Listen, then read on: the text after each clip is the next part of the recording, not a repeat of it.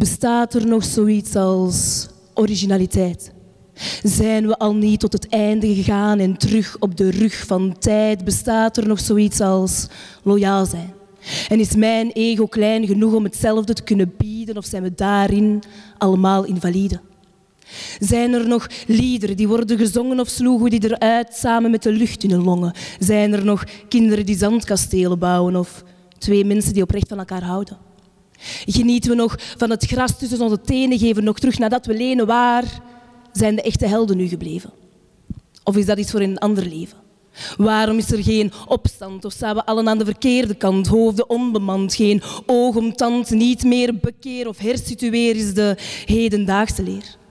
Waar zijn de abnormalen die voor mij het normale kunnen vertalen als jij zegt tegen mij, kunst is de spiegel van de maatschappij. Lijkt de maatschappij niet zo blij. Hè? Zijn er nog leugentjes om eigen best willen of we best voor ons eigen liegen? Is onze realiteit nu echt realiteit of zijn we allemaal het noorden kwijt? Is er te veel hipzucht om nog te kunnen voelen? Zijn we te onderdrukt onder banken en stoelen geschoven? Is er nog zoiets als poëzie voor de doven? Ben je nog steeds kwaad op een ander? Omdat er niets in jezelf verandert? Kan je nog dagdromen of valt er niets meer in te tomen daarboven? Zijn we onze beloftes nog nagekomen? Of is het woord niets meer waard? Dat was de eerste. Dank je. Toen ik uh, aan Kruimeldief bezig was, was ik in discussie met de uitgever, fantastische uitgever trouwens, EPO, keitoffe mensen. Um, maar ik wou heel graag ook een audioboek maken van ons boek. Omdat ja, vroeger luisterde ik heel veel naar audioboeken. Dat was iets zo nostalgisch. En hebben wij een steekproef gedaan van, om te zien wie er allemaal een cd-speler nog thuis heeft staan. Want ik dacht, dat zou kei tof zijn, moest ik dat met een cd-speler kunnen doen. Maar dan heb ik zo tien mensen opgebeld en negen daarvan zeiden van ja, nee, hint, wij hebben spijtig genoeg geen cd-speler meer. En dan hebben we een QR-code in het boek geplaatst. Dus het boek is ook een audioboek geworden, wel een QR-code. Maar ik heb wel mijn zin gekregen op de een of andere manier. um, maar dus wel zonder cd. En ik ga nu een eerste tekst brengen die eigenlijk enkel te horen is in het boek.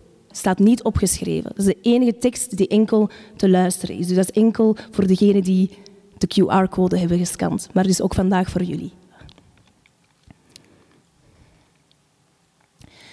Ik lijk precies op hem. De kromming van mijn neus en de trilling in mijn stem. Het groen in mijn ogen. En hoe mijn krullen zijn gebogen met de wind mee. Maar ik lijk nog meer op haar.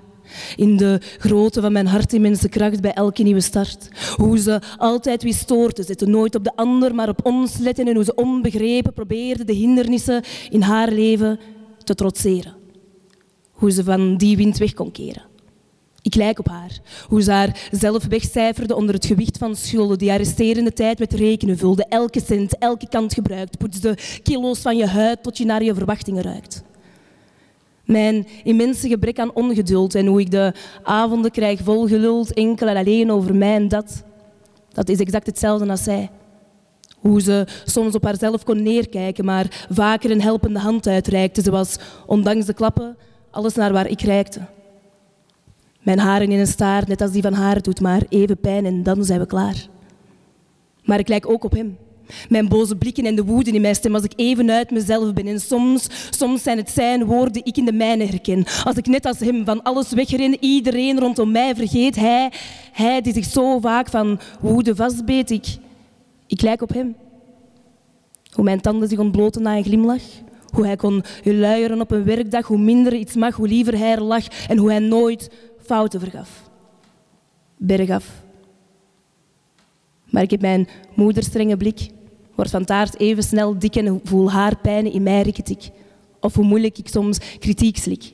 Maar aan de andere kant haar doorzingsvermogen steeds weer in staat op maat mijn tranen te drogen, de vorm van mijn lippen en hoe ik over het minste kan sippen. Maar ik kan in de verste verte nooit aan haar typen. Hoe ze wist te lachen, haar pijnen door, altijd achter mij en haar liefde voor. Hoe ze al haar emoties probeerde te verbergen en hoe het leven alles van haar vergde. Hoe ze vocht naar genezing voor haar ziekte zocht in haar hoofd. Nooit iets voor haarzelf kocht. Haar liefde voor dromen en voor taal. Haar hand draaide elk verhaal. En zij, zij had dat allemaal. Ik lijk op hem, maar ik lijk beslist meer op haar.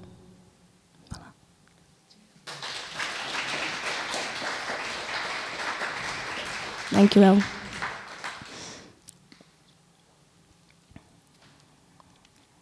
Ik ga een stukje voorlezen. Hm. Ik titel mijn gedichten nooit. Echt zo denk ik nooit. Of misschien zo eens eentje ertussendoor. En toch heb ik zo elk hoofdstuk in, mijn, in, mijn, in ons boek een titel gegeven. Dat is iets heel, heel grappig. Um, en deze heet Vel over been.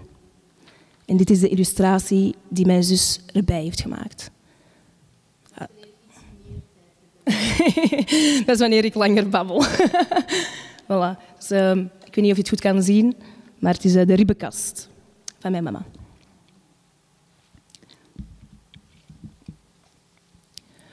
Soms had ze ook goede dagen.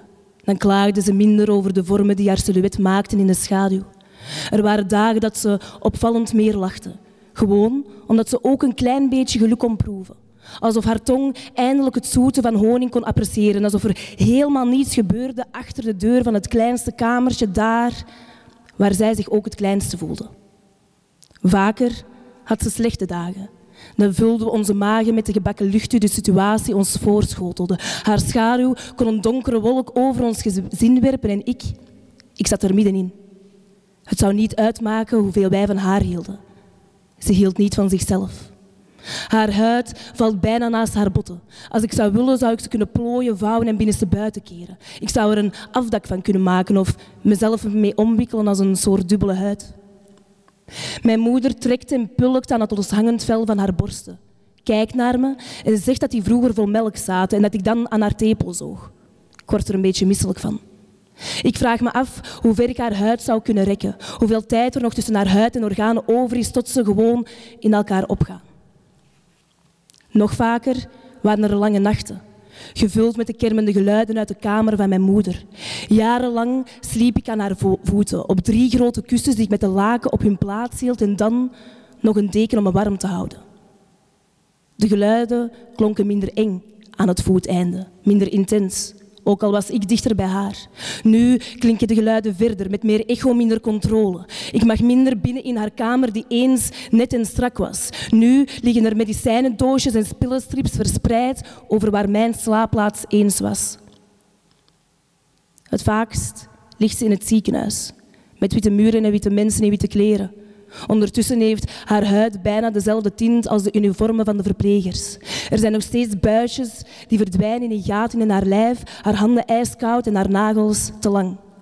Nu knipt de verpleegster die af. Ik mag dat niet meer. Ze weigert te eten. En de duisternis van haar schaduw laat sporen rond haar ogen na. Ze maakt me bang. Zo bang dat ik huilen moet. Zo bang dat ze me uit de kamer verwijderen omdat ze denken dat ik het niet aan kan. Maar, maar dat kan ik wel. Ik neem alles op mij. Ik til de wereld voor haar op. Ik draag haar pijn. Ik zal haar wassen en voeden. Ik zal haar verschonen en tonen hoe van jezelf te houden. Ik zal haar dragen door alle dagen die nog mogen komen. Ze, ze, ze mag niet weg. Ik heb haar nog nodig. Maar misschien is ze al wel langer weg.